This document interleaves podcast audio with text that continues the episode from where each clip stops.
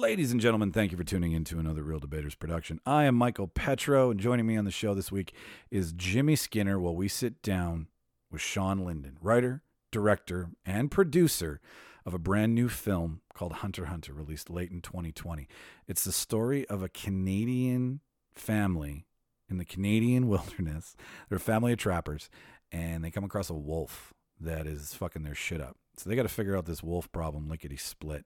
Um, it's got some hard fairy tale vibes in it from yesteryear, but it's really a thriller with a horror base. Like its base is horror, and it's it's got thriller up its spine, so to speak. It's it's an amazing film. I love this movie. I honestly think everybody and their dog should watch this if they're if they're sick and tired of old ideas in horror. This is a this is a new idea and a slow burn that'll that'll take you for a ride. You'll literally be at the end of your bed with your jaw on your floor going, "How the fuck did we get here?" This ending is nuts. Such a hard right turn. But anyways, about the ending is uh, we do a spoiler alert just before we talk about it. So if you uh, after you download and subscribe to the show and you've got this episode sitting on your device, go watch the movie, check out the ending, and then come back and listen to Shawn talk about the behind the scenes stuff about how he did it, just to kind of add some some more depth, get a little meta with the movie, so to speak. Uh, if you want to track us, if you want to talk to us, if you want to look at us, you can go to the thereeldebaters.ca. That's where everything is, ladies and gentlemen. That's all things Reel Debaters. If you want to send us an email, it's thereeldebaters at gmail.com. And if you want to follow us on social media, it's just at Reel Debaters. All the spelling is R E E L. Thank you to all of our fans who always listen to the show, but specifically to our Winnipeg, Nanaimo, Brandon, Oakbank, and Vancouver fans this week. You were top five north of the border. And to our top five south of the border San Jose, Ashburn, Southington, Cedar Grove, and Boardman. Thank you as well. We can see your country burning. We hope it doesn't. We liked you as neighbors once before, and maybe we can get back to that once again. Anyways, that's all I got for you guys this week. So uh, I hope you enjoy the show. You can find all of Shawn's stuff on the website after if you want to see what else he's made. Uh, he talks about what he's coming up with too at the end of the show too. So I can't wait for his new film. I got nothing else. I'll cue the reel. You enjoy the show. Let's tidy up this tangle of film by putting it on a reel. Here is a motion picture film, a thousand feet, 16,000 separate photographs. Welcome everyone to the official space section of the charter. the truth! You can't handle the truth! Sir, you're out of order. Out of order. I show you out of order!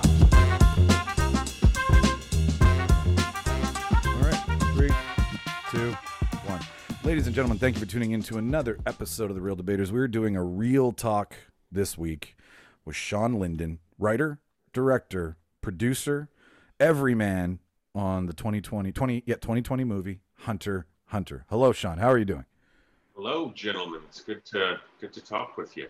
Be better to do this in person. I feel we're going to be able to to do it uh, probably next week, maybe the week after. There's there's there's some talk on the horizon. I don't want to start spreading rumors, but one Yeah, day don't jinx it.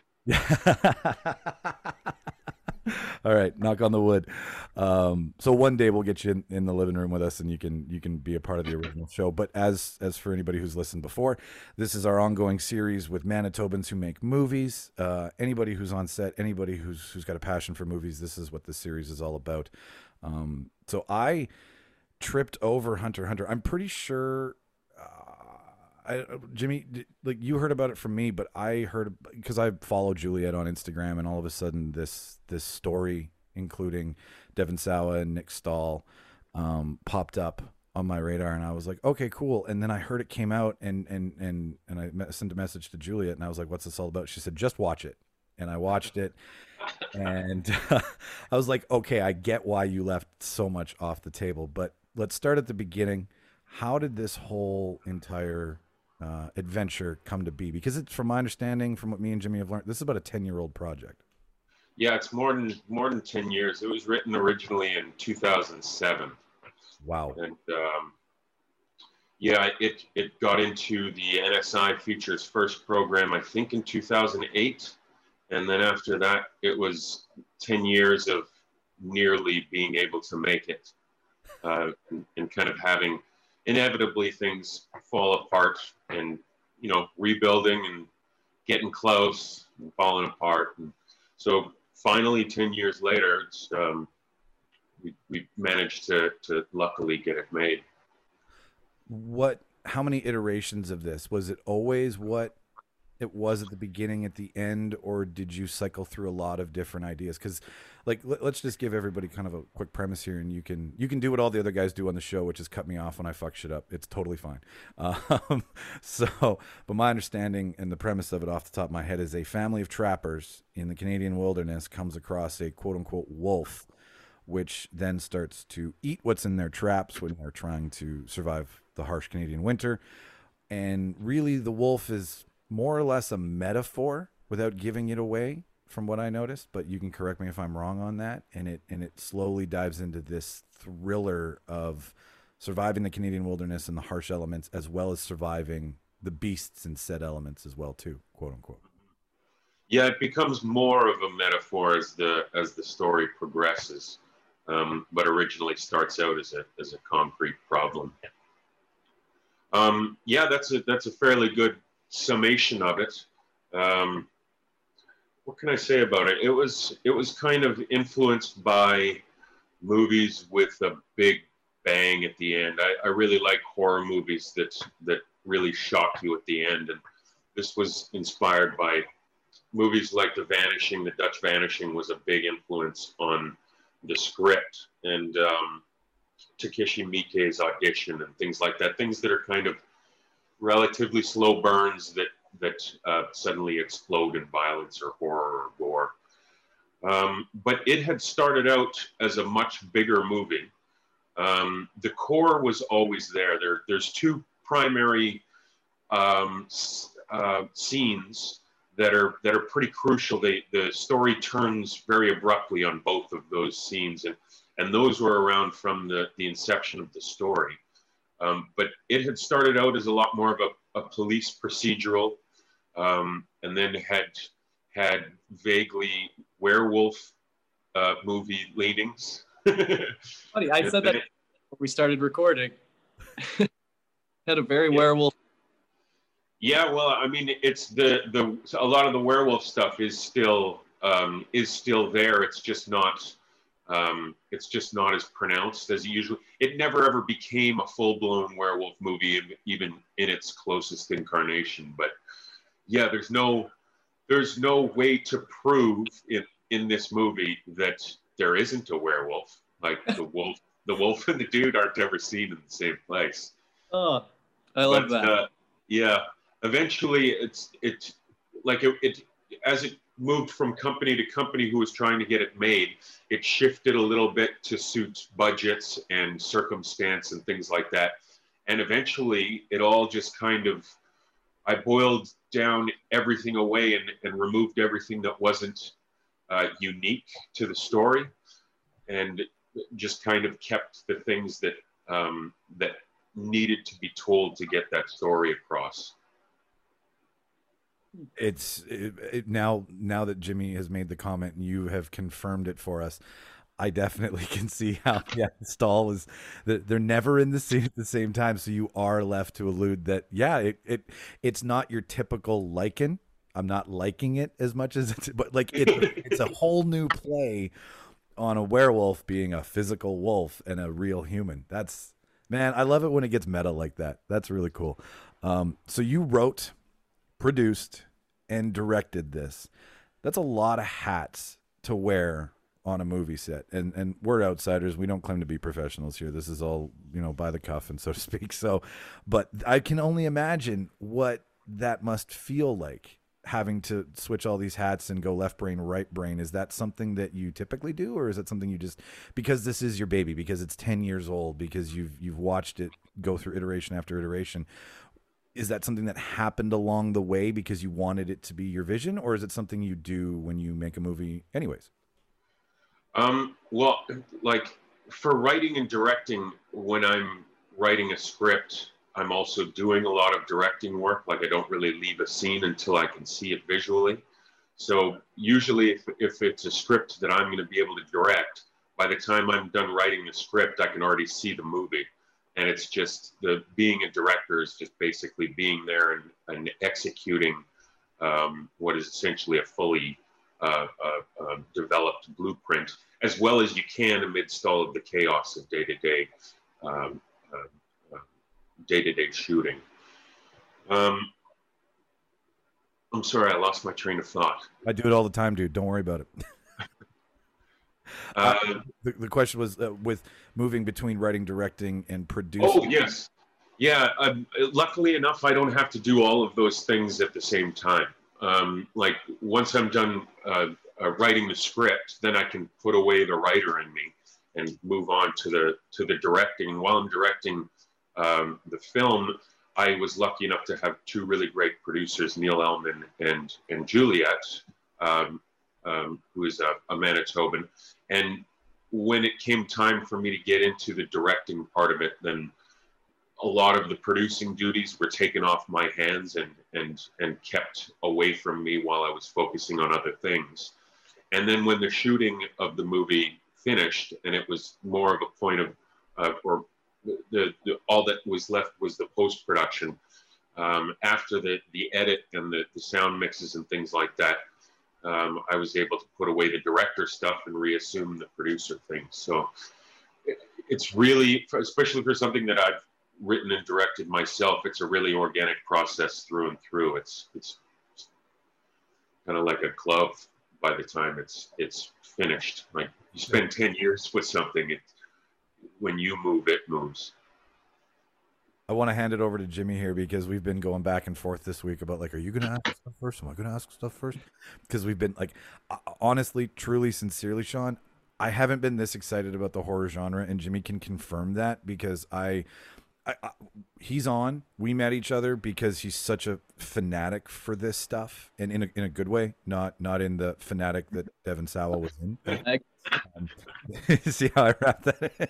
But uh, I want to hand it over to Jimmy for a second here, just so that he can he can grill you too. Uh, Jimmy, floor is yours, sir. I just from the exact moment of the card and the the ominous tone that you guys played there, I I uh, I knew that I was going to love this movie and I knew that I was going to enjoy it right from that moment. Um, but I gotta say, I gotta ask you, um, did Devon Sawa did he do the wolf call himself? No. Oh man, you should have heard what it what it actually sounds like in the tape. It's hilarious. He he went full on, but it sounds like like uh like a Bigfoot that just lost his girlfriend, like just crying out into the air. It's it was hilarious. But he's a gamer. He did it, and you know, all we needed was the kind of the steam coming out of his breath and the fact that he was he was belting out some some kind of utterance from his from his lungs. So Right.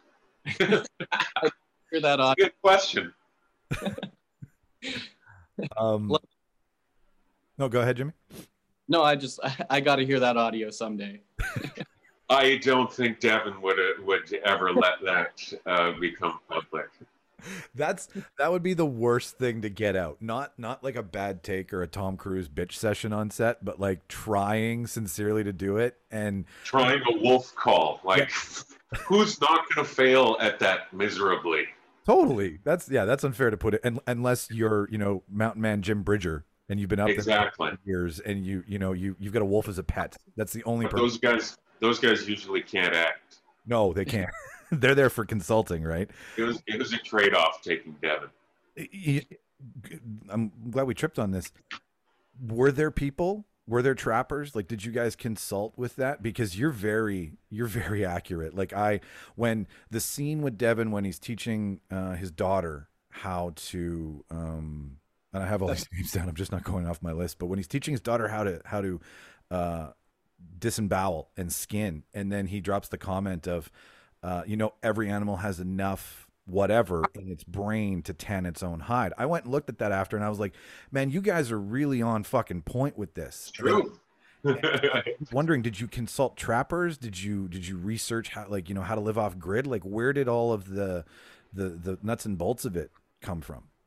I'm a, I'm an inside dog. I don't I don't I don't generally I'm not even a, really a camper, but I just did a ton of research for for through the course of those 10 years I'd gone hunting uh, a couple of times just to get a feel for it. Um, I consulted with with with families who had trapping cabins out in the out in the wilderness, and they would go for you know week stretches at a time and just do it because it's part of their um, their kind of familial heritage. Um, and also, uh, you know, I'd, I'd given the script to um, trappers and, and, and other outdoorsmen to just go through it and see if if what I was doing was was the realistic way to do it. And if there if there was something that they bumped up against, I would go back and do more research and and figure out a way to insert the proper um, proper way to do it into the script. It's not all like we do take some dramatic licenses and and hide them very well. I'm not going to tell you what they are, but No, you know, some things have to be done to service the story, and um, and and and other things, and everything else should be as authentic as possible. yeah, like I, That's the strategy that we felt going in. I have always had a, a desire. Like a couple weeks ago, um, there was a there's a sick cow on my girlfriend's farm, and they were gonna they were gonna mercy kill it, and then we were gonna take it down. And I was super excited to do that. And then watching this again, it just I've I've like your your representation of this family in in in the Canadian wilderness, which is you've got some gorgeous fucking shots. Like Oh, yeah. you mentioned with the ominous tone, and you you almost make it feel and and correct me if I'm wrong, you give the perspective of the wolf while you're doing some of your tracking shots. Like when Devon's walking through the woods and his character is looking for the wolf, it almost feels like we're the wolf watching Devon at some point. Was that a is, is that a, a misstep on my part, or was that something you were? No, not not not altogether. We were it, the we were trying to make a movie with kind of predatory movements. The the movie itself is I've always thought of it as a fairy tale about predators, and so visually we wanted kind of that lyrical quality that the movie never really stops moving unless there's a really good reason for the camera to be stopped. Um, and that was done on purpose to give it that kind of, you know, the lyrical um, um, fairy tale-ish or fable-ish uh, feel to it. And, you know, a fairy tale that's darkened uh, will always have that kind of, you know, predatory aspect that's that's looming over it. And we definitely exploited that in every way that we could.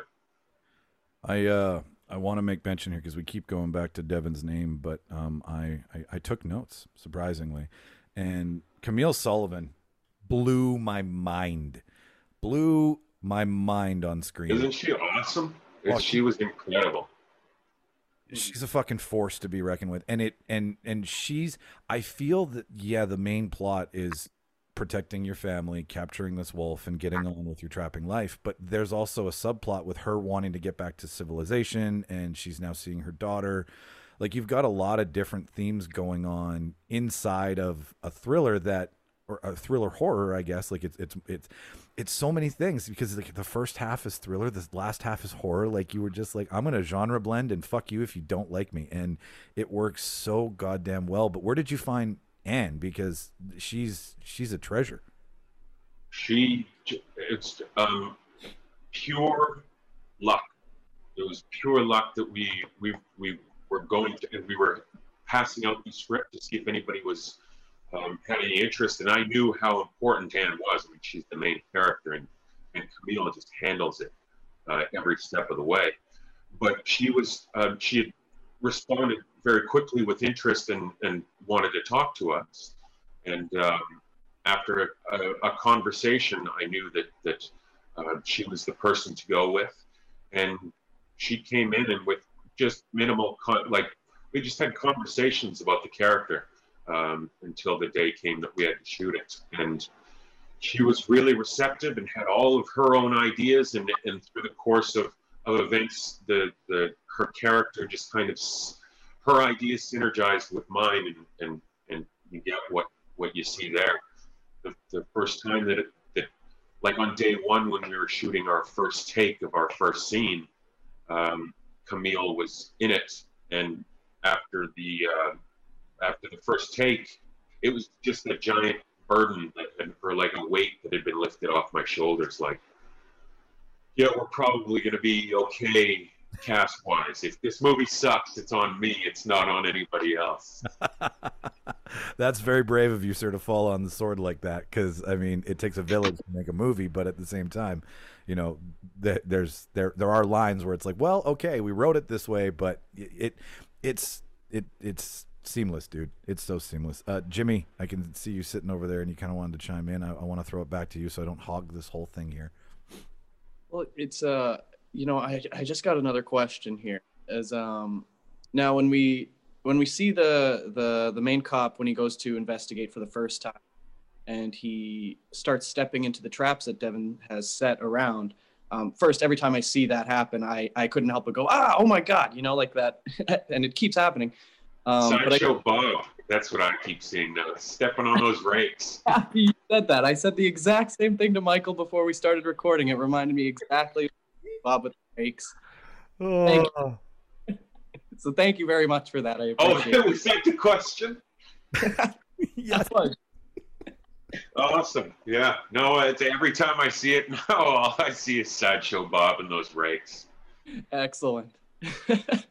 Um, having such. Oh, sorry. Go ahead, Jimmy.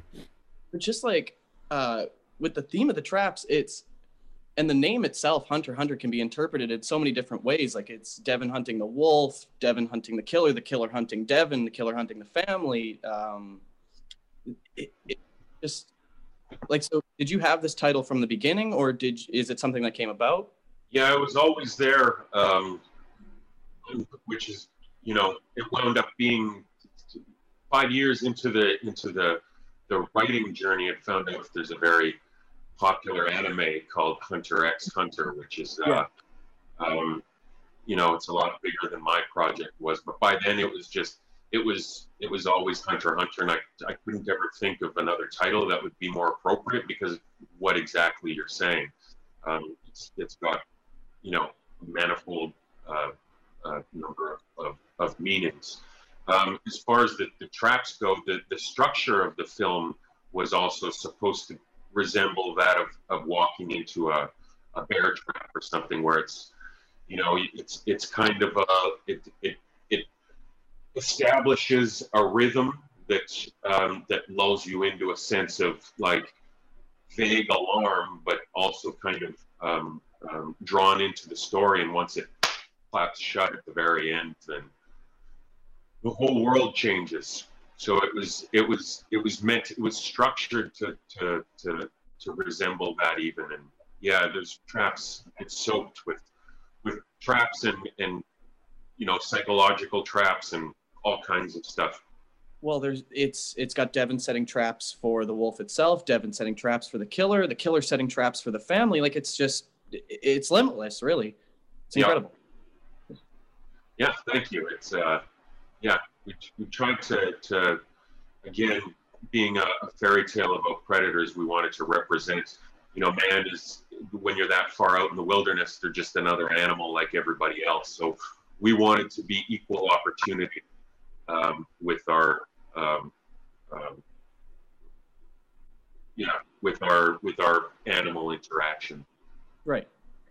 What is it like filming in the wilderness like that, using it as your backdrop? I mean, the the what time of it, I'm gonna guess either spring or fall was when you guys were were filming, just by looking at at the backdrop and the foliage and whatnot. And I can only imagine that some of those shots, I'm like, you walked into the bush and you were like, open up the camera, let's start shooting here, right? Like, so when you're picking your shots and you're using something that's so continuous, like like you know the old Spider-Man backdrop where it's just the same thing over and over again. you know, that's not this though. You have these lake shots, these mountain shots, like you have all of this beautiful backdrop that I am just wondering how did you pick what you wanted to have in and then not feel that you maybe missed a shot?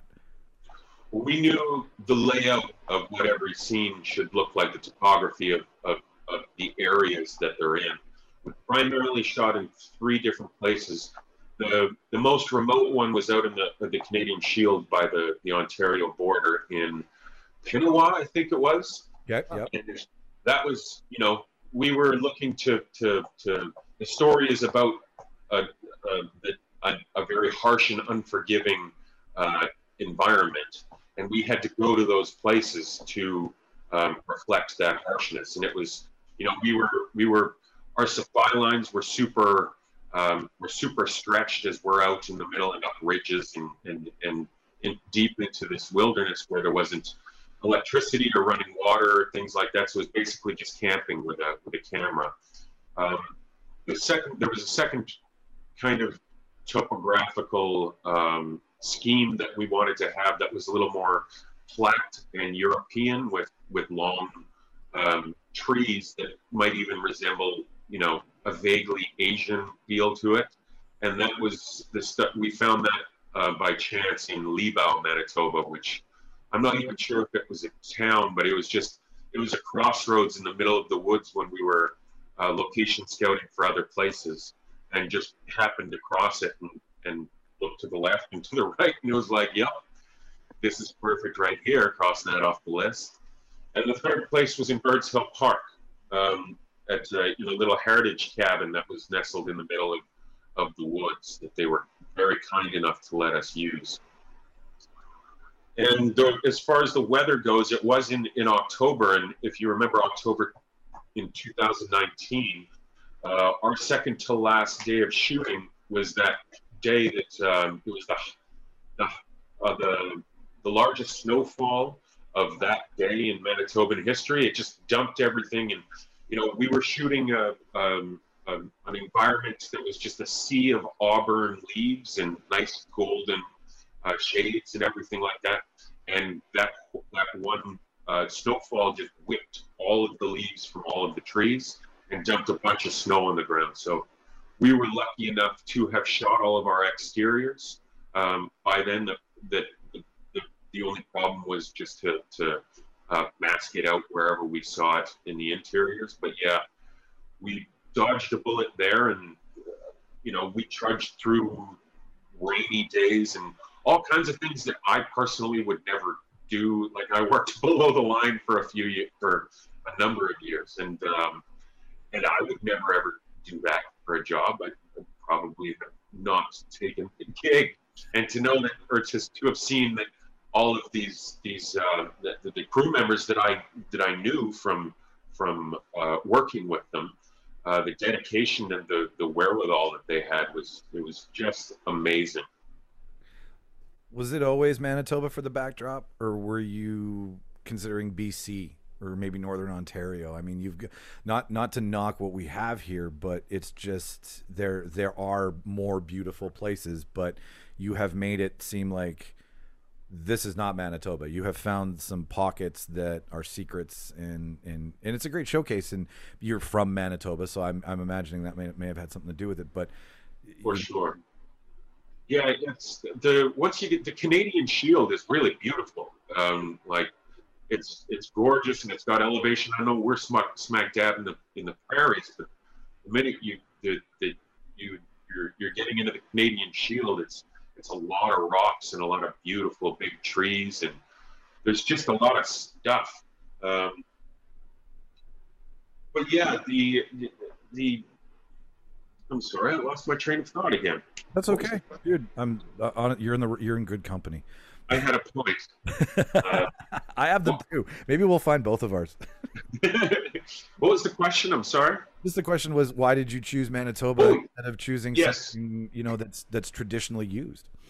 the most practical matter was was you're right that I'm that I'm from here and all of my uh, resources and uh, like I I managed to get a really good crew that I don't think I would have got if I was just a stranger walking in and you know I I know uh, who I, I I like to work with and I got to work with those people.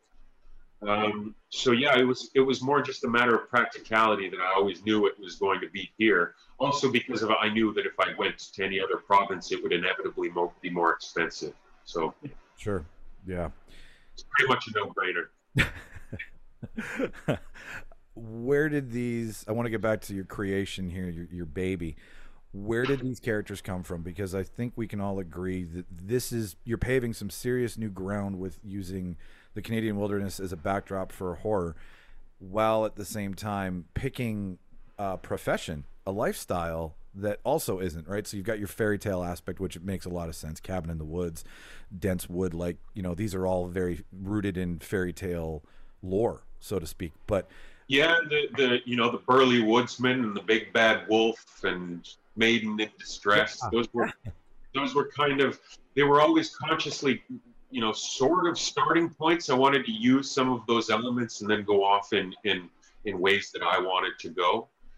Um, but yeah, that was the, the the the characters. I really wanted to find a profession that was going extinct, or that it ceased um, its its its utility was um, it, it was no longer uh, useful in in the modern world, and so these people were a, a, a throwback in in every way, and and really secluded from civilization and and just living um, life according to how they'd have it dictated instead of, uh, of, of living in a society. So that was the main jumping off point of, of having them trappers is you know there's no need for, for fur anymore. There's there's quite a bit of backlash to it and it's just not something people people do. So how it's, you know Mersault the, the lead character is really determined to pass on um, these traditions to the next generation. And Anne's character Anne the wife knows that there's no utility to passing this along. And so, what's that going to do with their daughter if we're if they're training her to be um, an animal that's extinct already? That's real, man. You're so good at telling that. Like, there, it's it's just a smart horror movie, and those are not made. And I, I love when there's just like this is rooted in all things tradition, but I'm gonna turn it up a notch. I'm gonna pepper it with this. I'm gonna I'm gonna take it my own way so that yes, I'm telling a story that can be told anywhere. It's a fairy tale story. It, it, if you want to you know water it down to that, but man, is it packed with so much more nuance and and storytelling and like I was I was in the bedroom, I was at the back of the bed, big California king, and then I was at the front of the bed with my hands on my knees looking straight into the TV, going, "What the fuck is like?" You pulled me, and I'm a fat, lazy fuck. Okay, like you pulled me from one end of the bed to the other, and then I realized where I was, and I was like, uh, "Bravo, sir!" Like, bravo, fucking. That is that is the appropriate response. It- Yeah, no, that's like bringing it back to the Vanishing. I don't know if you've ever seen that, the Dutch version, but it's it's like a mystery thriller. But by the end of it, there's one scene that's at the very end, and it's the it's the movie all just culminates into this one scene.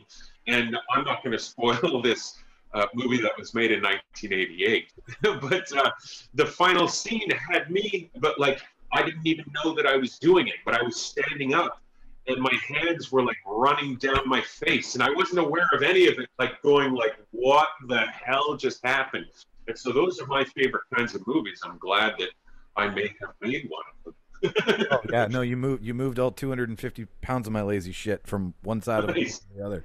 So well it's it's a it's the movie with it, there's a really heavy experimental nature to it that hopefully you don't really see and the movie's about it's we were really trying to play with um, uh, sustaining tension without satisfaction.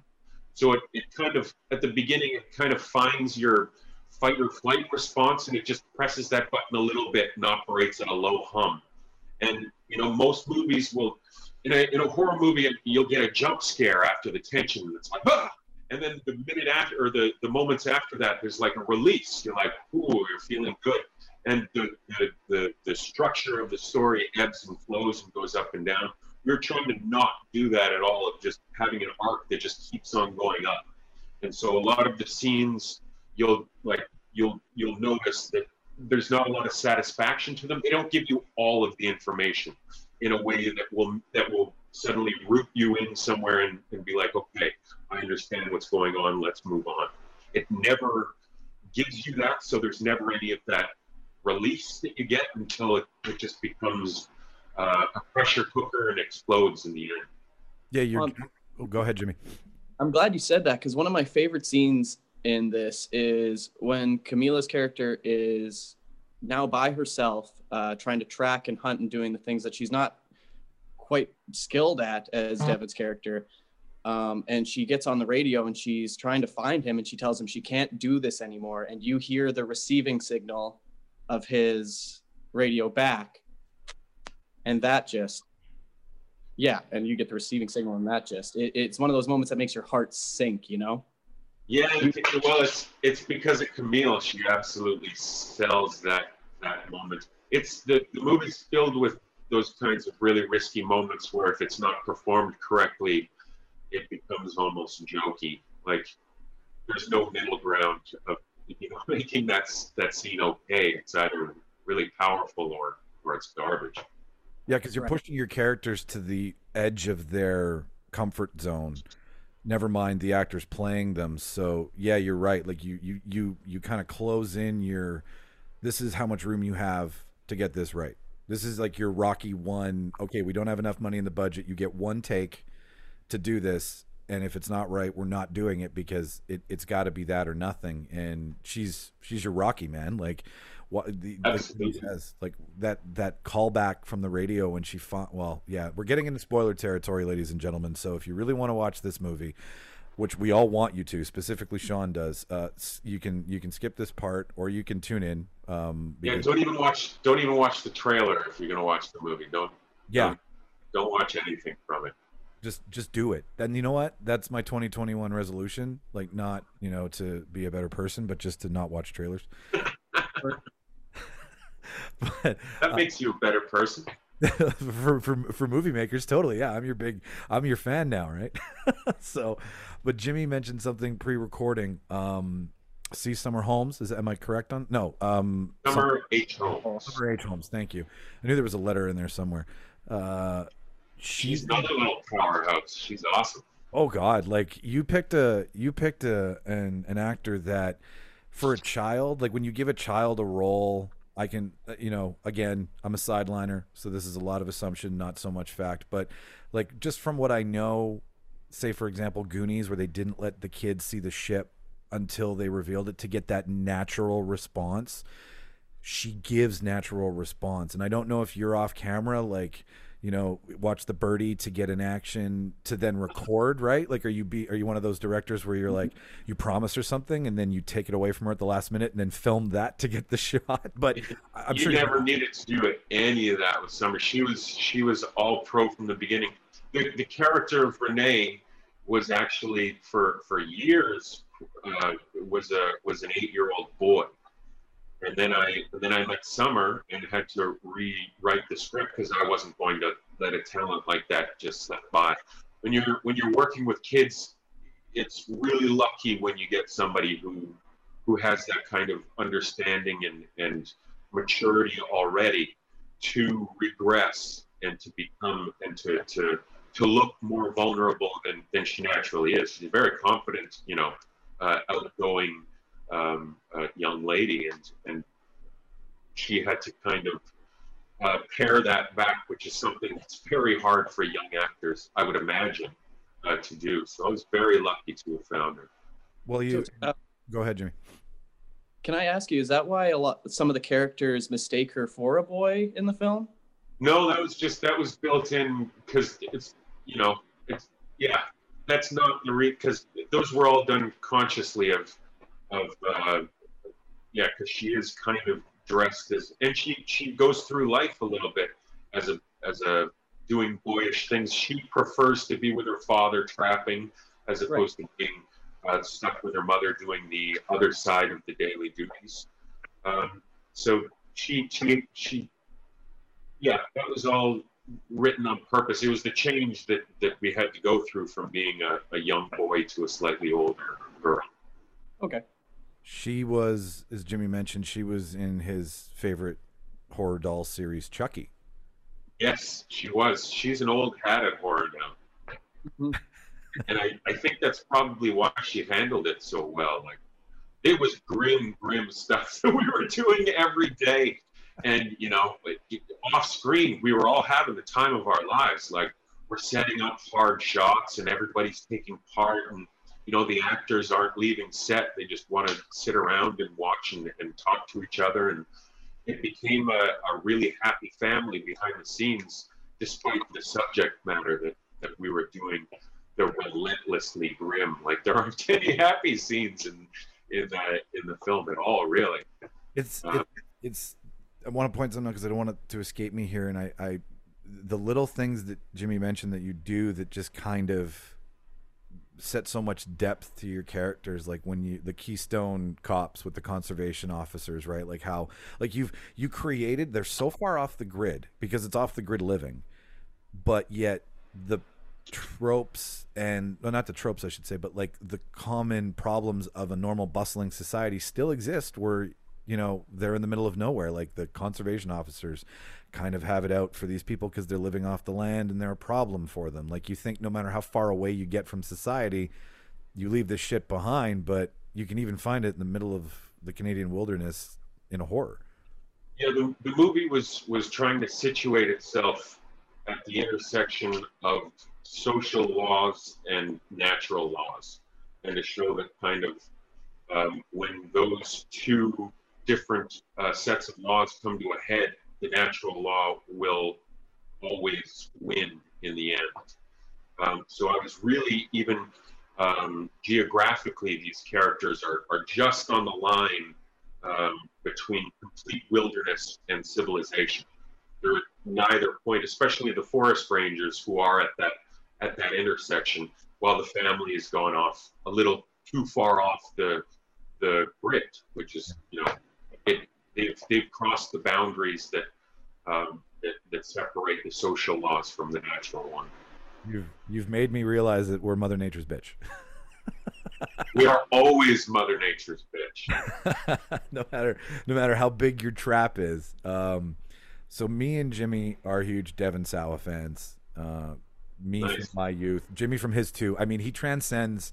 Like there's a there's a big age difference between me and Jimmy if you look at it on paper, but as friends, there's there's no difference at all. And we both celebrate Devon Sawa. I would even say Jimmy's more mature than I am some days. So like, but we both like he's he's got staying power and i was so happy to see him come through in this as a lead and to be remembered as not just a teen heartthrob but like a guy who's got the chops and and i just want to know what it's like working with somebody who's got such a fabled and known history he's a fantastic dude and a super talented actor. Like he was, like he's unrecognizable in, in our uh, in our film.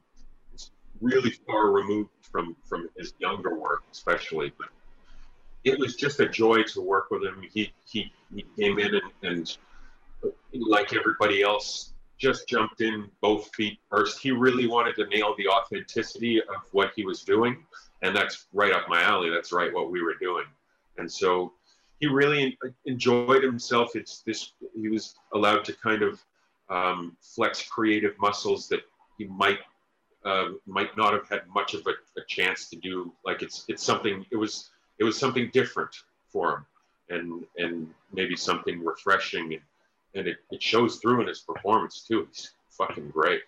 he's on he's on uh Maltin on movies the most recent episode of Leonard Maltin's podcast and he's just a fucking fanboy and I was just so excited to hear him like geek out about working with Travolta in a movie that he did and just going over his career and you're like there's such an authenticity and genuineness in him and like child teen actors get such fucking guff these days right like they're so watched because it's like you know pretty hard life being a kid having all this thrown at you and then have staying power after. And he even says in his interview where he's like, you know, I took a break from it. I was like, am I really enjoying this? And you can see him enjoying this again in your movie, which just uh, adds to a probably better working environment, but more depth to a character. Did you know? Did you know that he played Stan in, in Eminem's Dear Stan?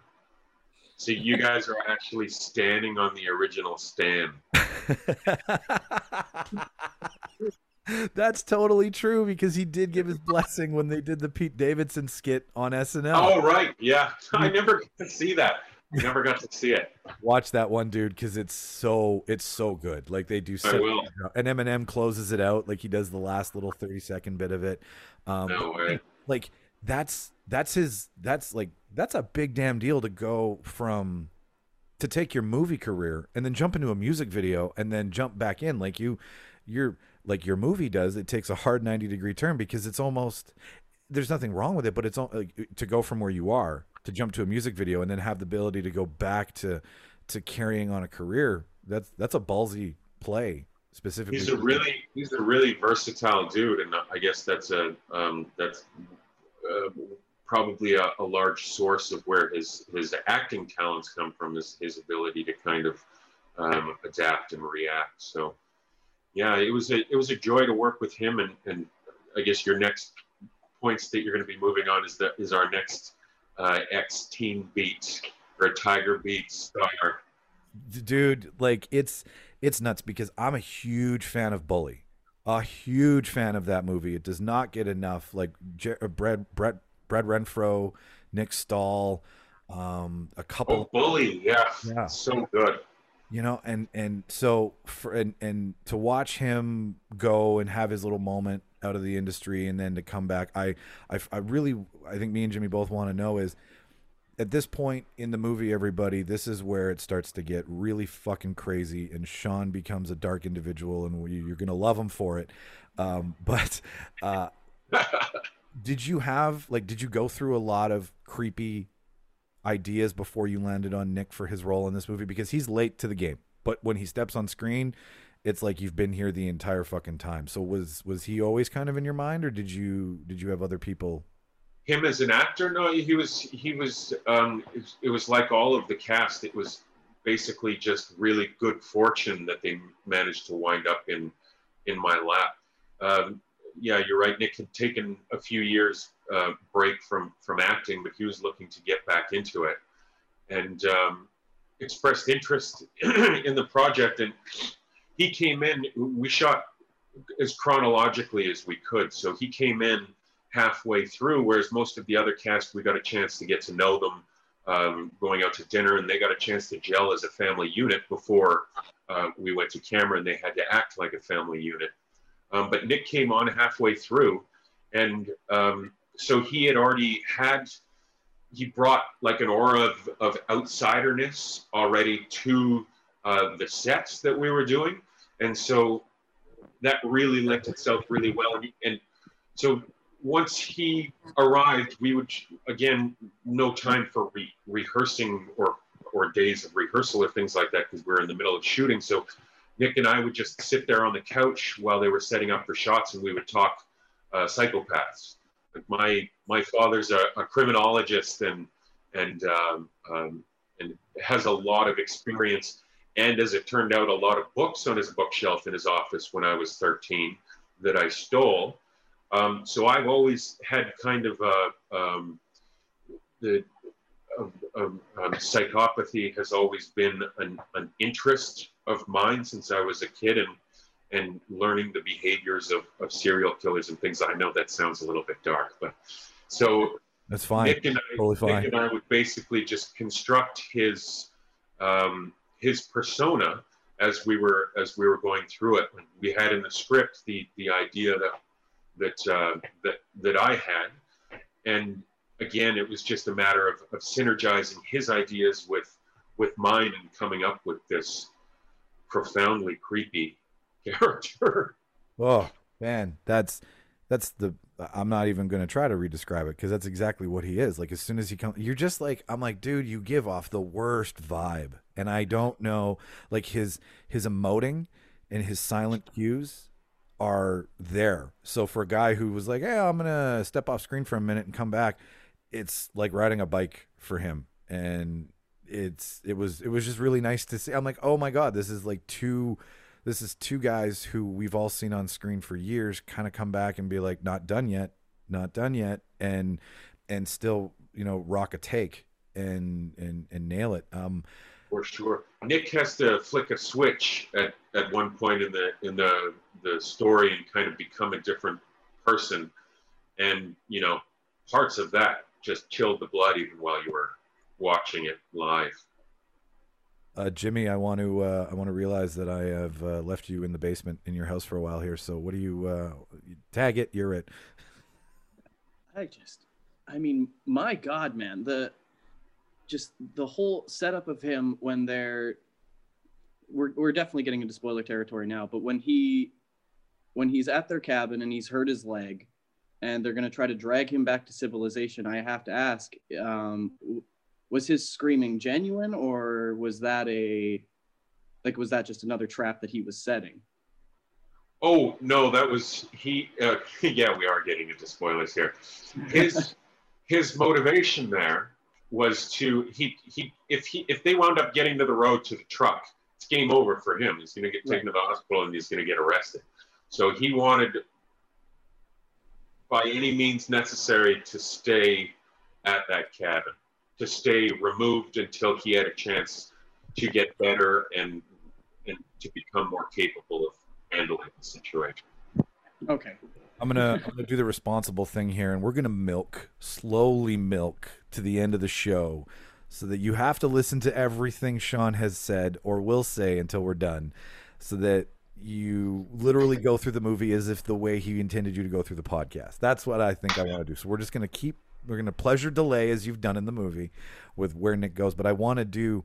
I want to ask a question because I said this to Jimmy. I was like, I don't know if I'm missing something or if I looked away for a split second, but um, when when Devon's character comes across the pit of bodies, which we've kind of overlooked, which your bodies looked so fucking real, man. Like instead of a pile of eviscerated blood and guts, which is the easily go to shock you moment, you have a gray color to these bodies. You have Yeah, we did a lot of we did a lot of research, like body farm research. That's I've always Did been that, all right. interested in those. So I didn't want like a I didn't want gore.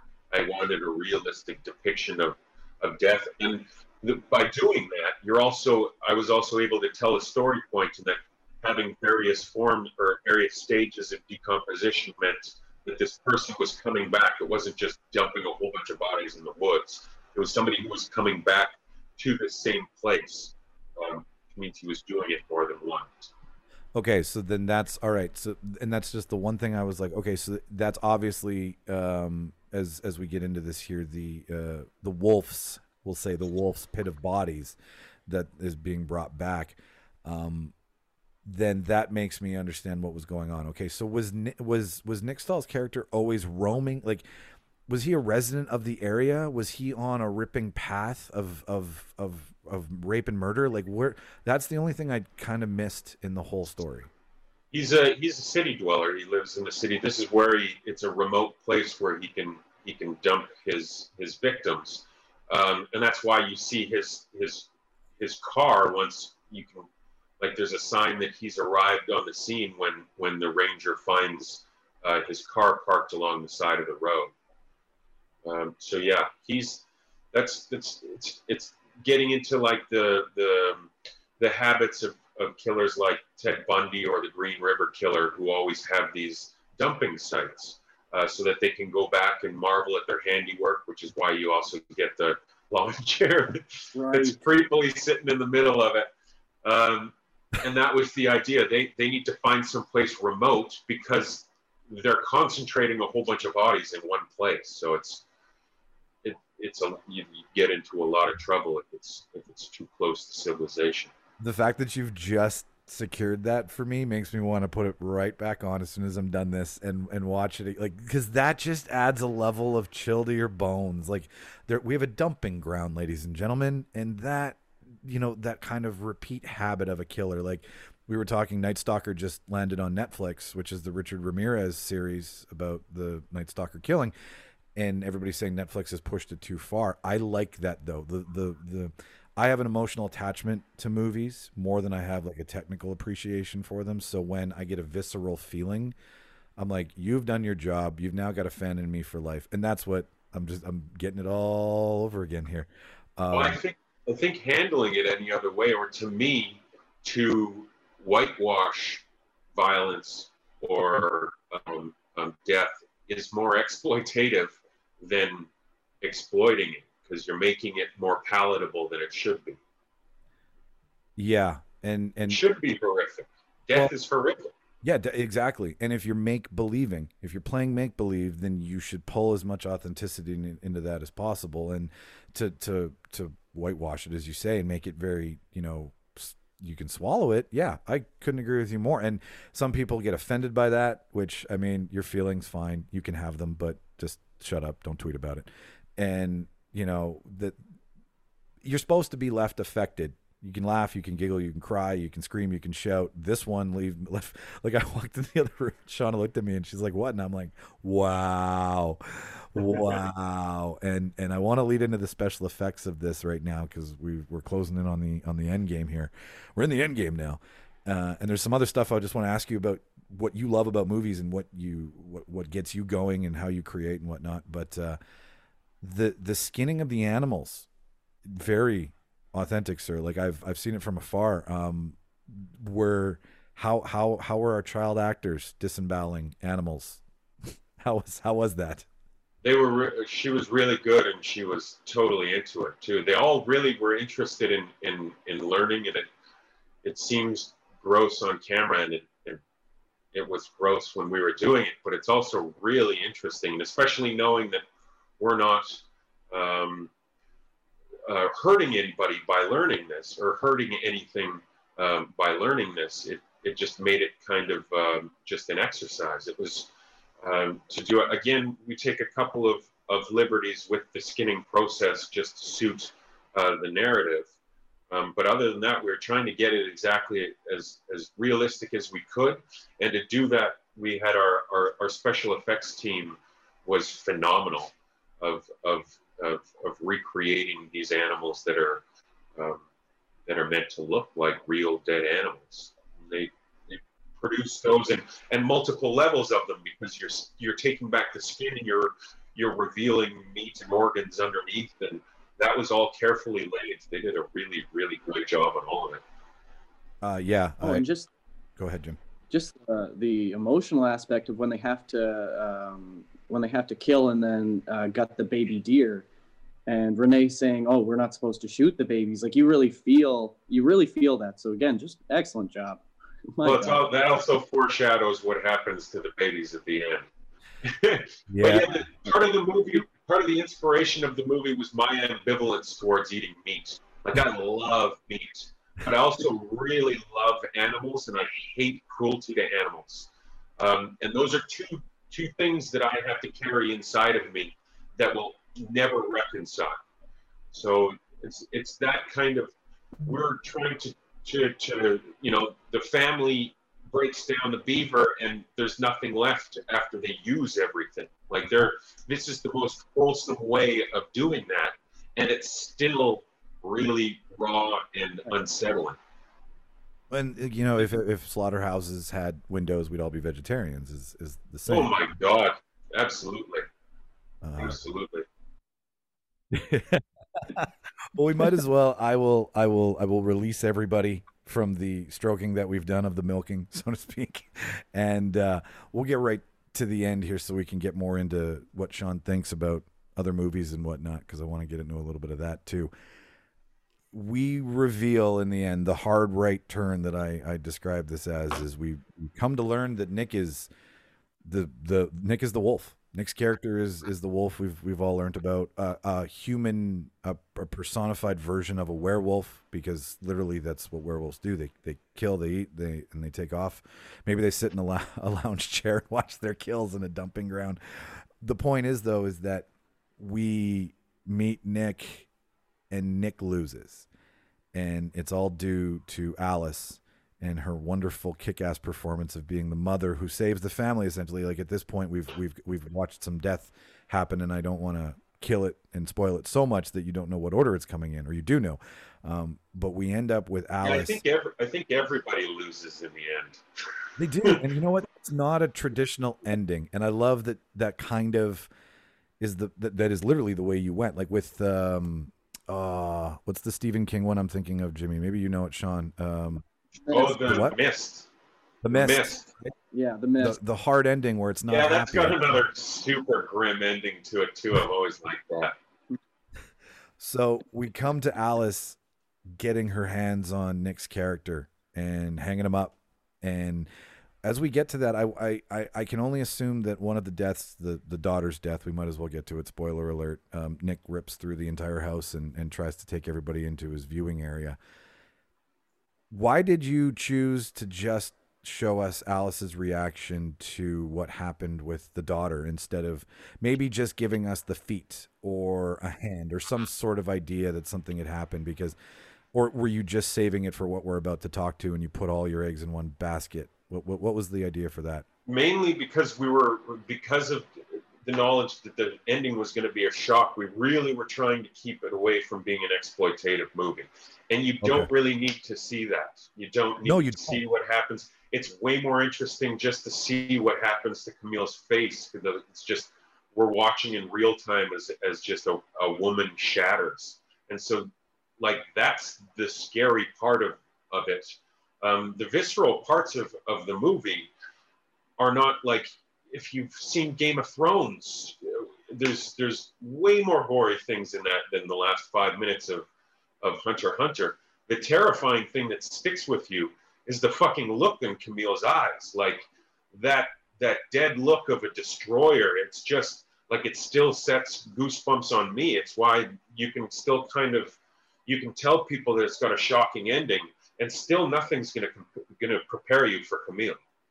Uh, no and she it, it, it starts with the man of the house trying to protect his family and it ends with the one woman who wants to leave and hates this style of living pulling this fucking murderous rampage out of her that you just don't expect until the very last minute and it's and it's that mother cub eh, or mother and cub instinct with a lioness and its cub right? Where you just like you've you've wronged me and now you've you've gotten between me and my family so prepare for the the fucking reckoning Well, yeah, And- she's had she's had everything taken from her. So by that time, there is really no Anne left. There's just a machine of vengeance, or the, the, the same kind of um, sadistic um, instinct that Lou has, which is why kind of the, Yeah. the the Walkman is pretty significant because he's she's using his battle music. That was it, and that tune is very um i watched the sinner season one of the sinner has um jessica biel's character her trauma is rooted in a classic late 80s early 90s tune. And you had a like the synth vibe of the song in the walkman that was used by by lou's character that, that she takes it added another depth of like she yeah she's using his toolbox Yeah, that's the songs by a band called Tales of Murder and Dust. oh that's fitting it was um, it was really we were really fortunate that they were just ready to i don't even think they've seen the last scene i don't think they've seen the the the scene that they uh, that they agreed to to have their music for but with a name like a group name like tales of murder and dust you'd think they'd like it No shit. Yeah, like I can't see them calling you asking to retract or you know dub over. But we we end with we end with a killing that is so fitting in a movie for trapping and skinning and, and living off the land. Um, I was our friend Doug Morrow, your your your makeup artist Doug Morrow. Was that him? Friend of the show. uh, was it was it his doing Yes. yes so we had a um, like a, a fantastic team and th- one of the names escaped me but aaron murky um, and and a, uh, a young lady that i that i can't remember they were on set Jade, Mike, pardon me Jade Michael. I went to high school Gary? her. Uh, Jade, jade Michael. oh the, yeah she was an she was an actor jade yeah she Right. was uh, she was great in it you you were t- i guess so you must be really young then I am. he doesn't show it. It's just on his birth certificate. Uh, so yeah, so you had you had Doug and a lovely team of individuals creating.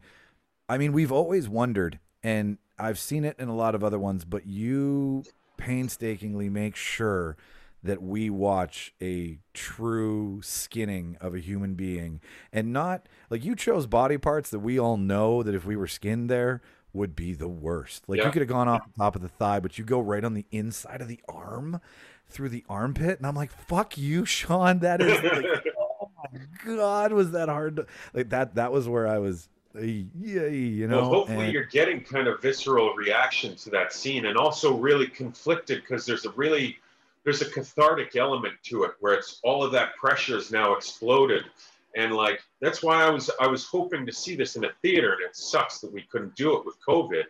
But to see that in a room full of people, like I, I wanted to to see if anybody cheers, like yeah, you go girl, like yeah.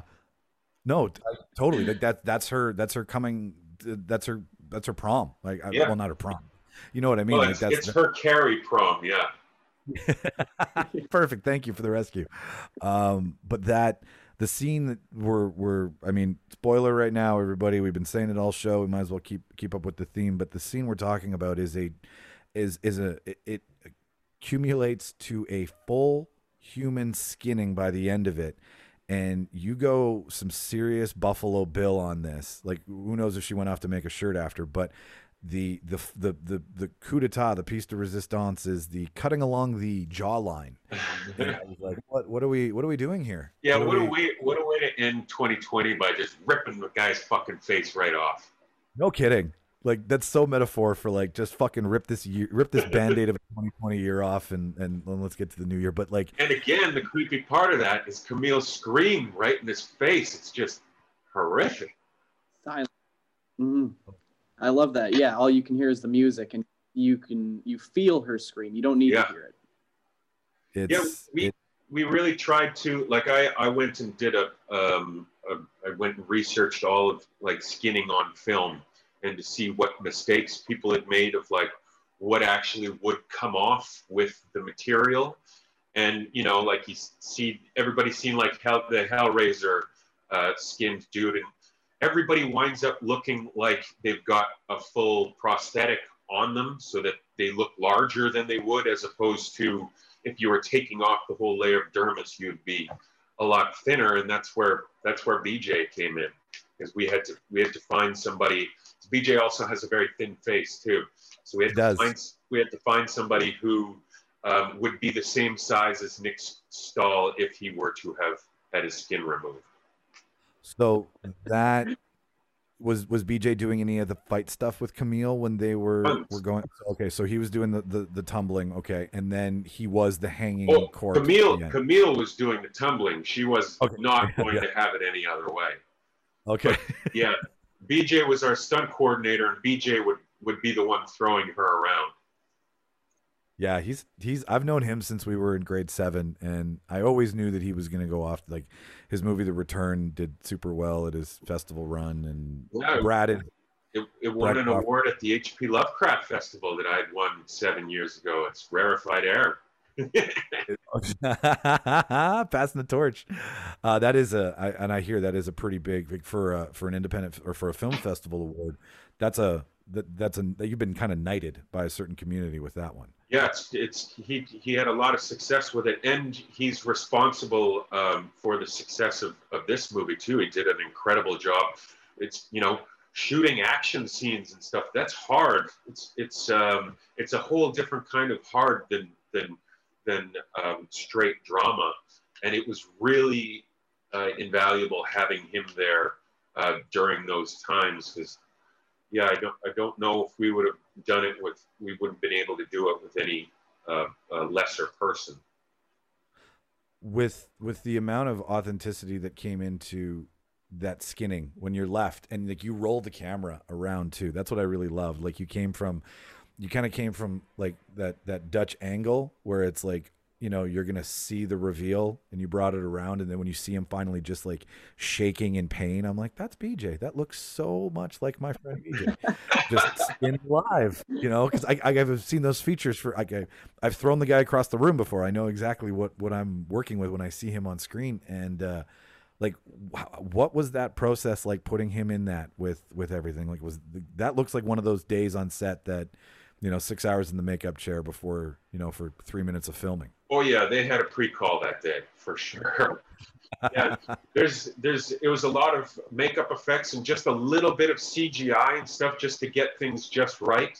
Um, we knew, like again, going back to how a face is supposed to look when it's skinned, it's it would be missing its its lips, which is very rare to see in in any depictions of skinning. It'd be missing most of the cartilage, if not all, in its nose, and and the I think the clincher was that eyeball that's just kind of darting around that kind of brings the whole it's like the rug; it just brings the whole room together. well done, dude. Well done. Um, all right. Well, I I, I don't want to. I, I your your film is fucking fantastic. It's it's a solid five out of five reels on our show. Awesome. hundred percent. Um, I put up my my uh, rookie review of it. It's on our blog.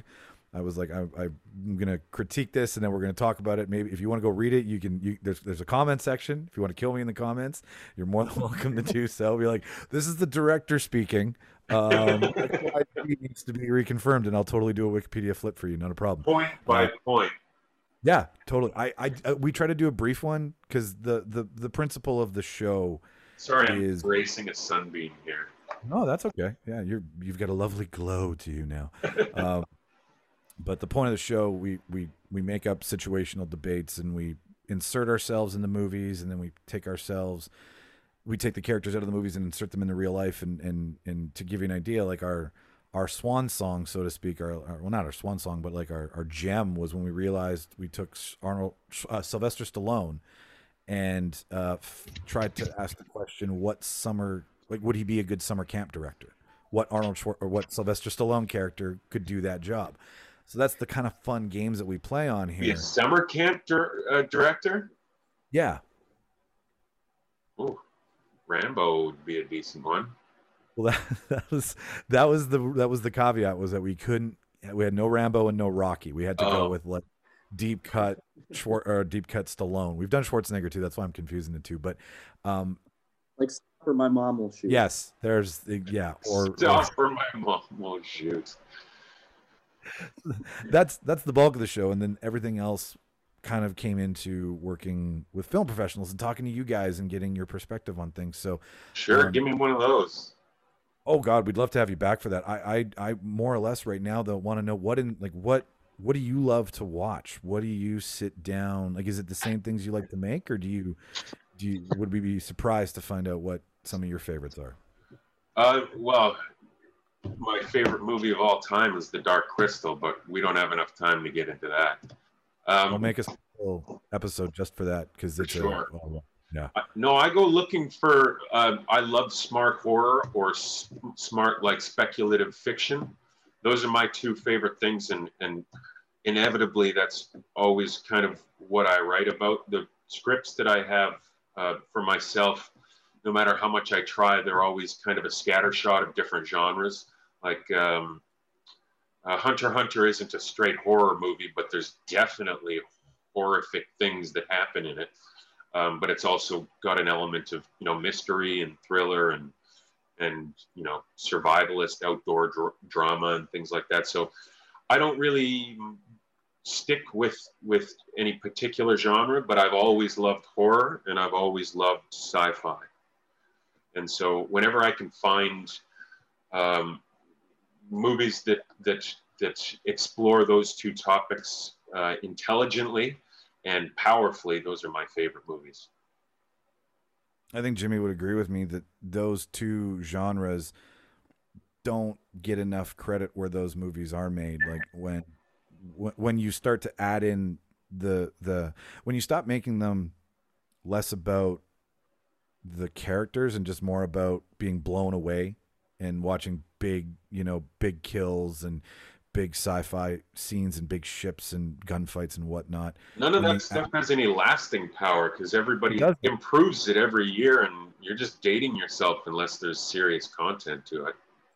Totally. And and when when somebody does a smart take on on anything specifically genres, it's like rap not getting enough credit at the Grammys, right? Like I feel that and Jimmy said this before that the horror genre does not get enough respect at at the award shows. And it's a huge genre. It's been around for 50 fucking years. Like it get it completely gets reinvented every so often.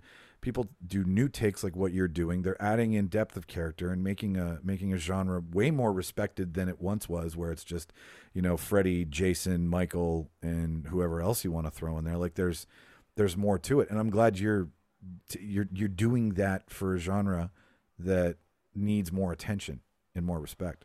Yeah, horror horror deals with a lot of serious themes for sure, and and you can go either way. There's a, you can go the, the full on popcorn element. And there's nothing wrong with those movies. Um, they are they accomplish what they set out to do. But then there's there's the other end of the spectrum where if you if you deal with things in a serious matter, it's just a matter of giving things the respect that that they warrant, and of of of treating the horror movie as if it wasn't a horror movie, as if it was just a, a movie that you're doing um, that that occasionally counter encounters horrific elements, and those are kind of like if if it's yeah that's that's that's basically how it is is of not treating the subject matter like a genre piece then it it will always have that um, it'll always resonate with that kind of seriousness that you've that you've put into it Jimmy, tag, you're it, buddy. Is there anything that I've uh, kept you from uh, bringing up?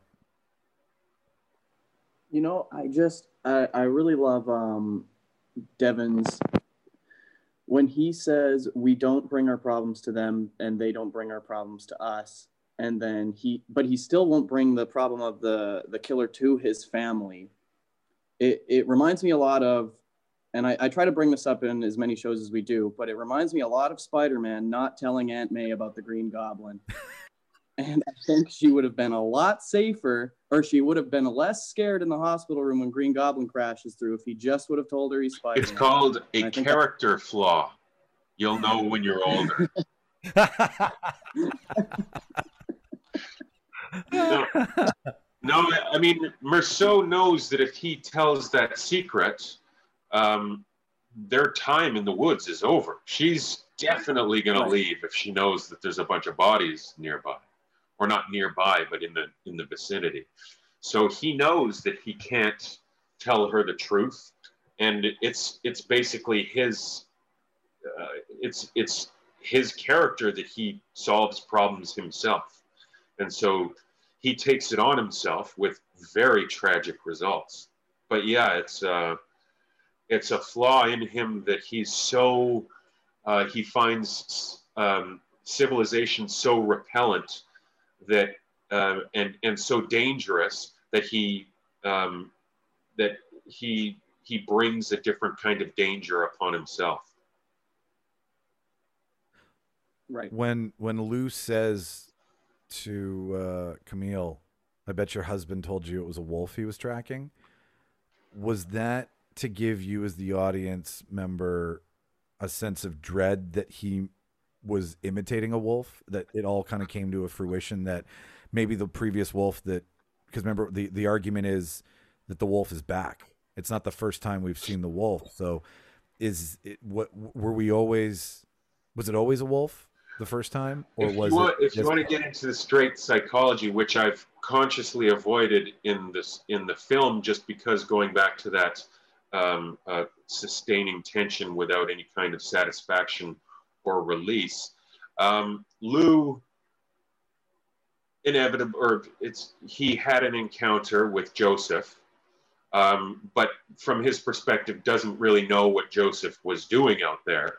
Um, so when he wakes up and Anne tells him that he was attacked by a wolf that his husband is out chasing, then he's able to bank that and and kind of builds that into his story um, okay. and and give it a reason why uh, and and make it part of the reason why they don't leave the cabin um, and so once she is incapacitated um, he he really tells her the the moral of of that that we were just talking about that like you know your husband lied to you and told you he was he was chasing a wolf but you know this is what you get. You go courting yeah. predators and you get a predator.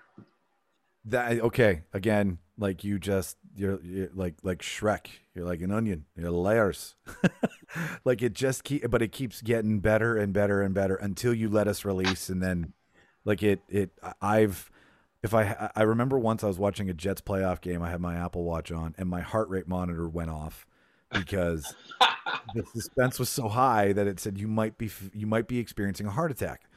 And we all had a good laugh about my blood pressure, but I guarantee you, if I'd had my Apple Watch on watching your movie, it would have it would have done the exact same thing. Like it, and it's a slow crescendo, like a like a beautiful fucking uh, like a like a symphony piece, right? Like it just rises with the music rises, the characters rise. They all, if you drew a line, it would all have everybody in sync, doing different things, but all coming to the same conclusion at the end, which is the mathematical beauty of your film.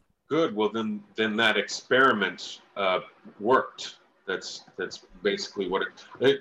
When when I was making it, like after ten years, I had no idea whether like where the power was coming from in these scenes or whether or not they would pay off, um, because they've been with me for so long, and you know, especially during the editing process where you're watching the whole movie um, three times every day, you start to lose like any kind of um, uh, it, it ceases to have any kind of effect on you and you're not really sure if it if it pays off. And that's where the the risk and the experimental nature of it came. And it, it's it's great that for the most part it, it seems to be paying off. It's definitely not everybody's kind of movie but for the people who uh, like those kinds of movies they they it, it, this has an effect on them. And that means that it worked Yeah, well done. You did it. You you should trademark this kind of thing so that it's yours, and then if people want to use it, you can just make bank.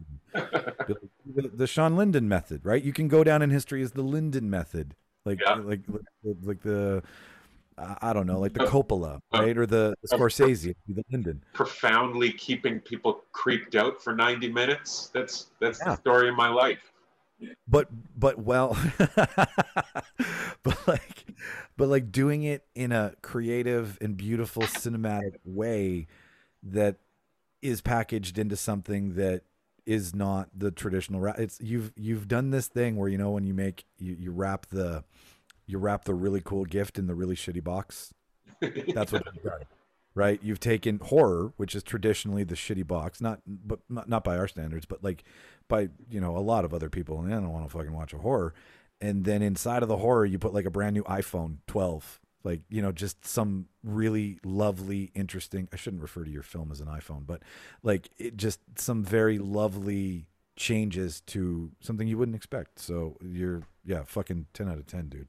Good. Thank you. Thank you very much. I'm i'm really glad you liked it um, we started. Well, I started doing this last year with our interviews, and the gentleman passed away. James Lipton from Inside the Actors Studio He used to have a set of ten questions he asked all of his guests. Oh, yeah. um, closed out. I love them until somebody tells me I shouldn't be doing them. I'm going to keep doing them in honor of them. So uh, you're our first one of the year. You're our first interview of the year. What's your favorite word? what's my favorite word teeter totter especially when a british person says it totter Ah, delicious. Uh, what's your least favorite word? my least favorite word panties ugh jesus Yeah. i yeah, guess no, that's that's that's a famously hated word. is it Panties. I- I don't like it. Panties, Yeah. just poop and panties sound like what the thing is, right? It's like a dirty version of what the thing is. Um, this is not in any way a sexual question, but what turns you on creatively? Um, good question. Uh, mystery, I guess. Not of, of not knowing something in the like mystery im- maybe implies a desire to to um, to learn something as opposed to just the unknown. Um, that's that's what I think gets me is is yeah the unknown and the and the the the desire to to to look further into it. And what turns you off creatively? romance. I'll never I'll never write a Christmas movie. no, you're not going to make the next big Hallmark. No. Thank you, sir. Don't do that to yourself. We you're you're too good for that. Oh, they're awesome. There are awesome people who work on those, especially because we live in, in Winnipeg and that's a big part of our film industry, and we do them really, really well. I don't mean to shit on Christmas movies. Oh, There's no, awesome people who work on those. we we have a debate that we did about Hallmark movies that I'm I'm waiting. We missed the boat on Christmas. It didn't come out because we had we had too many episodes, so I missed putting that one up, but we have one about making your own Hallmark in honor of Winnipeg being the Hallmark production capital of, of Canada. And I mean, you know they're what? Good, Like, they're good shows to get day drunk to. I love a little cheese in my Christmas movies. I really do, but it's just spread on so thick. Like it's for the person who like eats, leaves, eats, sleeps, and breathes Christmas for 25 days. So it's they're they're for everybody. And you can um, usually you can usually telegraph what the whole show is going to be within the first five minutes because they'll all of the characters. It's going to wind up happy inevitably. There's not never going to be a downer Hallmark Christmas movie. I would be I would be in for that though. That would be fun, like the mist version of Christmas. The A, a very Christmas tragedy. uh, what sound or noise do you love? Um, when I when I uh, wake my cat up by surprise, and they, they she does like a little brr. That's probably my favorite noise. Uh, delicious. noise. Uh, which one It's do like you the hate? human equivalent to huh what? Oh, what? Yeah. what uh, what sound or noise do you hate? Sound or noise do I hate? Um, sirens. Really? Yeah, I, I don't. Yeah. What, you do like siren noises? What are you, six? I love them. Yeah, no. what am I six? Yes, I, I have a collection. I have I have an audio file of all of the sirens I love. Yeah, you just put them on repeat while you sleep, like white noise. I guess I'm just so used to living downtown that a siren at night is slightly. I mean, nothing ever good is on the end of a siren. No, But- see, that's why it usually implies that something's gone wrong. Yeah, There's no, there's no everything's fine siren. What uh, what's your favorite curse word? Cunt. That's so cutting. It's so good. I Yeah, it's such you- an effective word. it's a word that feels like a hit. Yeah, it's even amongst swear words. It's a swear word. Like to some people, that's that's off off bounds, and that's like that's what a real swear word is. Totally. Have you seen the history of swear words on Netflix yet with Nicolas? No, I I just saw the the advertisement uh, for it. Didn't that didn't that have Michael or Nick Cage in it? yeah. That should Yeah. be interesting. It's Nick Cage being Nick Cage for half an hour, and then a bunch of professionals teaching you about the history and the uh, ideology of, of the word. There's And a then there's a just- fantastic documentary called The Aristocrats. If you guys have Oh, ever God. seen it, it's it's on that one joke. It is phenomenal. Jimmy, have you seen it? I've seen the joke, but I haven't seen It's an hour. It's an hour of like all of the biggest comedians on the planet giving their take on the aristocrats joke, and it never stops being hilarious. It never stops. Do yourself a favor, get stoned and watch it, and call me or text me when you see Bob Saget do it because he's the king of it all. I think Yeah. Oh, sure. his has got like how like one of the like the daughter starts slamming the brother's dick in a drawer. I think that's part of his joke, and you're just like, why is the brother and the sister naked, Bob? You're Danny fucking Tanner. Like, Oh, The punchline of that joke is it's, it's hilarious. It's hilarious. That's the best joke ever. okay, here we're gonna wrap this up. Uh, what profession other than your own would you like to attempt? Uh, none, none. Okay. I'm totally useless in every other respect, but but this where you know where hopefully I'm less useless. Yeah, I can't think of anything else that I would rather do or that I would do instead. All the rest of it would just be a nine to five, no matter what it is. Yeah, and that means you're happy. If you like what you're doing, and you don't think anything else is good. You're you're you're right where you should be. Yeah. Um, what profession would you really not like to do? Oh, I could I couldn't ever work in an office. That's the one. Like I just couldn't do it. Um, whatever kind of office is it? In any kind of cubicle, at a, at a bank, or you know all of the standard stuff that that artists can't can't stand. The structure, can't. the, the structure, and the the monotony, and the the same seeing the same thing and dealing with the same things all the time. Anything that has to do with that. Movies are fun because there's always new problems. Yeah, it's a problem solver's wet dream, I think. Yeah. All right. Lastly, if heaven exists, what would you like to hear God say when he welcomes you inside the pearly gates? Uh,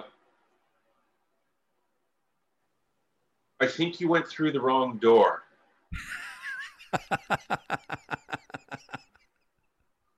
yeah, I mean, as much as it sounds all great upstairs, I have a feeling probably not all wine and roses. Wasn't there a doorman checking your ID when you came up here? I just watched Soul, and Soul is a really great play on mortality and death, and it's a Pix. It's it's Pixar finally stepping outside of the Toy Story machine that Oh man, when I saw that, I was so like, because it it leaves you hanging. It starts to look like they're gonna let this guy die. Like he's gonna die, and that's gonna be the end. And I'm like, whoa, this is gonna be a serious like. Pixar's taking it going real deep on this one, and then he gets the second chance at life, and I was like, ah. no, it's pleasant. It's a good, good movie. It is. It's a it's a it's a feel gooder for sure. Um, but it totally compromises the sacrifice that he makes because it's like it's it's always the it takes the easy re- way out when, when movies portray sacrifice and then the powers that be recognize the sacrifice and suddenly they're, they're no longer in any kind of danger and they don't sacrifice anything well, yeah, and then that gives no conflict, and then thus gives no reason to stay tuned. Yeah and sacrifice doesn't often have a reward like it does in the movies so it's false Yeah. advertising Well, that's for the kiddies. I think that's that's for like lead a good life, and and you know your second chance may come in the form of salvation. But That's I mean, I, I don't know why I was expecting a Pixar movie to go dark at the end. But. It's for the kids. Uh, so your ten year dream has come true. It's a it's a fucking fantastic film. It's a great piece on so many things. What is next? Another ten years? No way. I'm, I'm my next movie is going to be next year. It's going to be on a- Awesome. a, desert island. It's already in the works.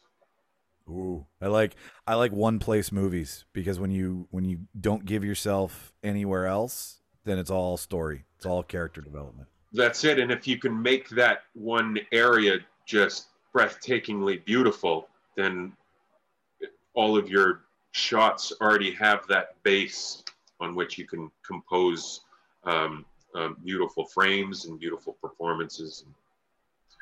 just becomes a beautiful thing. We couldn't have done the Hunter Hunter without, like, it wouldn't have been nearly as successful without the the breathtaking beauty of that nature. A desert Yeah, island would, would do the exact same thing. I, I think. I hope. I I I will. You've got two people guaranteed to watch it, no matter what you do, buddy. You've you've earned you've earned the trust of this show. So, um, thank you, thank you so much for taking an afternoon with us. We're just a bunch of yokels doing what we love, but when you know pros like you come on the show, it means a lot to me and Jimmy and the rest of the guys to to sit down and talk to people of caliber who do what you do and give us your time. So that that's a big thank you from us. For sure, man. Anytime. It's, it's I got a new movie out, and I'm really anxious to see what what people think. And uh, thank you very much for the feedback. I'm glad glad that you liked it. Uh, Pleasure, yeah, pleasure yeah, it's- speaking with you. it's it's it's fun to watch stuff and then be like, okay, I'm gonna nerd out hard over this. Like when I and and we get to take the chains off. It's that's that's the that's the dream of the show is to talk to the pros. Anyways, um, so I'm going to extend you a welcome back invitation anytime when we sit down and actually do the normal shit and play some of our games. Uh, I'll send you an email with Jimmy on it. We can come up with something that's horror related so that it's in your wheelhouse and uh, you can see if you can take the, the, the win away from Jimmy over there because every time he comes on, he usually has a tendency of kicking my ass. So Really? Well, game on. it's my show. Like I started, I, we came, me and Martin came up with this idea, but I always lose. Just so you know, like why I, don't it's- Why don't you cheat if it's your show? I did Pull- once? You're and pulling the strings. He's like he's like 22. Just dangle some keys over him. Dude, he's a sleeper. You wouldn't expect it, right? Yeah. No, it's it's it's, it's he he he shows a certain exterior, but underneath all that, it's yeah. You Jimmy's a whole different. I'm beast. joking, Jimmy. You're a fantastic dude. Great to talk to you too. Thanks. Ed. Thanks for letting us nerd out this afternoon. It was really nice. It was my pleasure to nerd out with you. All right. Well, ladies and gentlemen, that has been another episode of The Reel Debaters with Shawn Linden himself, director, producer, writer of the movie Hunter Hunter. Go fucking watch it. I know we talked a lot about everything in it, but it will it now that you know what happens, now you need to see how it happens. And it's it's a different thing all on the screen. So take some time.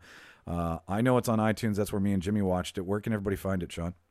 I believe it's still on iTunes in Canada. Um, it's in a few more places and still in the theaters in the states. Um, but as far as I know, iTunes is, is and, and Apple TV is are the two places. buy the movie. It's decently priced.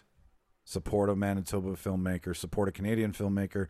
Support a guy who deserves all your support no matter what. Um, so iTunes is where you can find it. We'll put all of your information up on our website. So if people have any questions, so I'll I'll, I'll get you that off the show. To all the people who listen here, if you want to listen to more of us, head to thereeldebaters.ca. That's where the podcast is. That's where the merch stand is. That's where the uh, you donate to the show if you want to see us uh, do better. We'll take your donations. We'll put them back into the show. Uh, this is this is our goal for 2021. Um, as well, cast bios are there. You can see my ugly mug. You can see Jimmy's handsome, grim uh, look on his face. Uh, and then if you want to subscribe, follow at Reel Debaters on social media. That's Twitter and Instagram. And uh, we're on every podcast platform Apple, Spotify, all the big ones, all the little ones. We try to be everywhere and accessible as possible. Um, our ghost, our ghost, our guest has been Shawn Linden, Jimmy Skinner, and myself. We thank you very much. Watch all the movies. We'll see you next week.